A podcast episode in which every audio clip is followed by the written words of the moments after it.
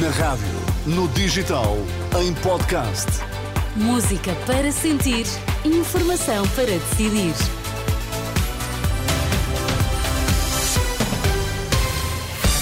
Notícias agora na Renascença. Para já, Miguel, os títulos em destaque. Uma notícia Renascença já foi libertado o jovem suspeito de planear um ataque na Universidade de Ciências de Lisboa. Beneficiou da amnistia por ocasião da JMJ. Está a terminar mais uma edição da Web Summit. Nesta edição fazemos o balanço. As notícias no T3 com o Miguel Coelho. Olá, Miguel, boa tarde. Olá, boa tarde. Já foi eh, libertado o jovem eh, suspeito de planear eh, um ataque na Faculdade de Ciências da Universidade de Lisboa.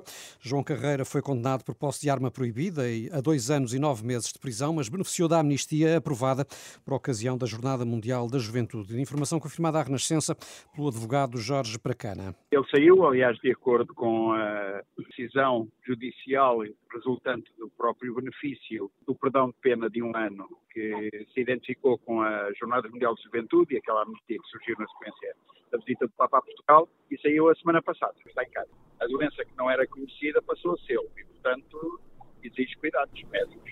Ele é um jovem com aquelas características, mas eh, normal e, portanto, há de com certeza continuar a estudar e desenvolver-se e espero que seja um miúdo completo e feliz daqui para a frente. O advogado do jovem que foi eh, detido pelo ataque na Universidade de Lisboa em fevereiro de 2022 cumpriu pena no Hospital Prisão de Caxias.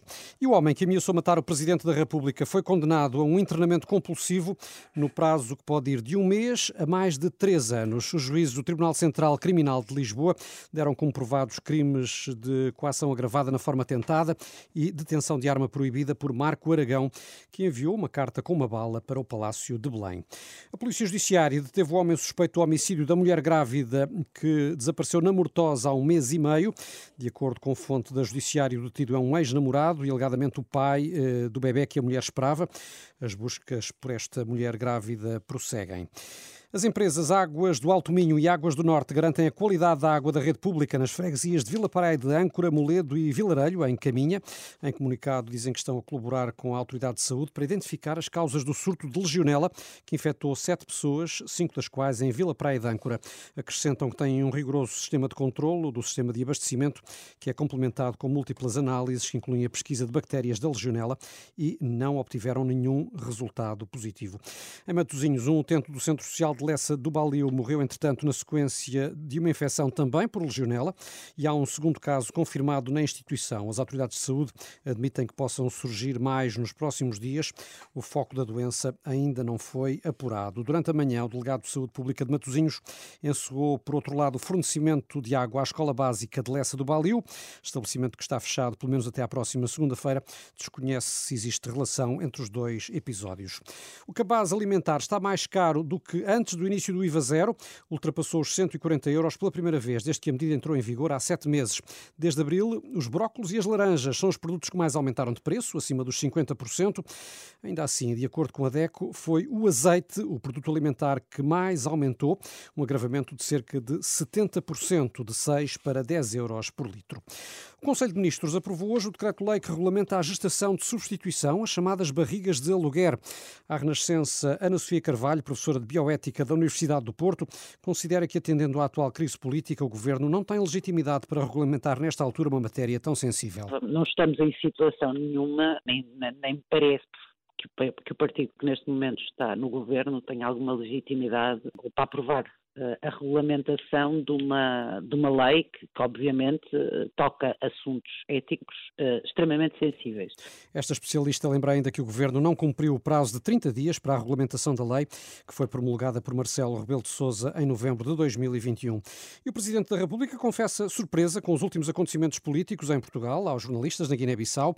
Marcelo uh, referiu-se ao que se tem passado no país. É evidente que, se me perguntassem no dia 6 que eu eu imaginava que estaria onde estou hoje, eu diria que não. Que realmente as circunstâncias ocorreram e ocorreram à intensidade que puderam testemunhar em direto, mas uh, é evidente que a minha ideia era a de a, a situação que se vivia no dia 6 se pudesse viver de uma forma mais prolongada no tempo. Presidente Marcelo Rebelo de Sousa. O Estado deve assumir 50% dos custos do setor social, exigem os bispos. A situação financeira das IPSS esteve em análise na Assembleia Plenária da Conferência Episcopal Portuguesa, que terminou esta tarde em Fátima. Dom José Ornelas, presidente da Conferência Episcopal, sublinha a situação difícil que as instituições vivem atualmente. Quando o Estado se tinha proposto a suportar 50% dos custos e está a suportar o máximo 38%, pois onde é que se vai buscar o resto? Conta-se com as famílias e das reformas, mas tratando-se de estratos mais vulneráveis, com menos possibilidade da população, significa que estas instituições também o contributo que elas dão é pequeno. O aumento do salário mínimo, entrando em vigor, se não houver um assumir de responsabilidades, tenho a certeza que muitas instituições vão ficar em grandíssima dificuldade e algumas não vão aguentar. A Igreja considera urgente cumprir o que está acordado desde 2021 para as comparticipações do Estado e espera que, com eleições à porta, os partidos não se esqueçam das instituições de solidariedade. E está a terminar a edição deste ano da Web Summit, Miguel. Desde segunda-feira, mais de 70 mil participantes discutiram as grandes questões da, da tecnologia e da inovação. Sim, uma edição de recordes, com o maior número de participantes de sempre e mais de 2.600 startups em busca de investidores. Esta é a hora, Cristina Nascimento, em que cai o pano sobre a Web Summit 2023. Contávamos ter neste jornal a repórter da Renascença Cristina Nascimento, em Ela direto da Web Summit. Exatamente. Penso que agora é possível. Uh, agora Renato, sim? a ligação em direto. Agora sim, Cristina, estamos a ouvir-te.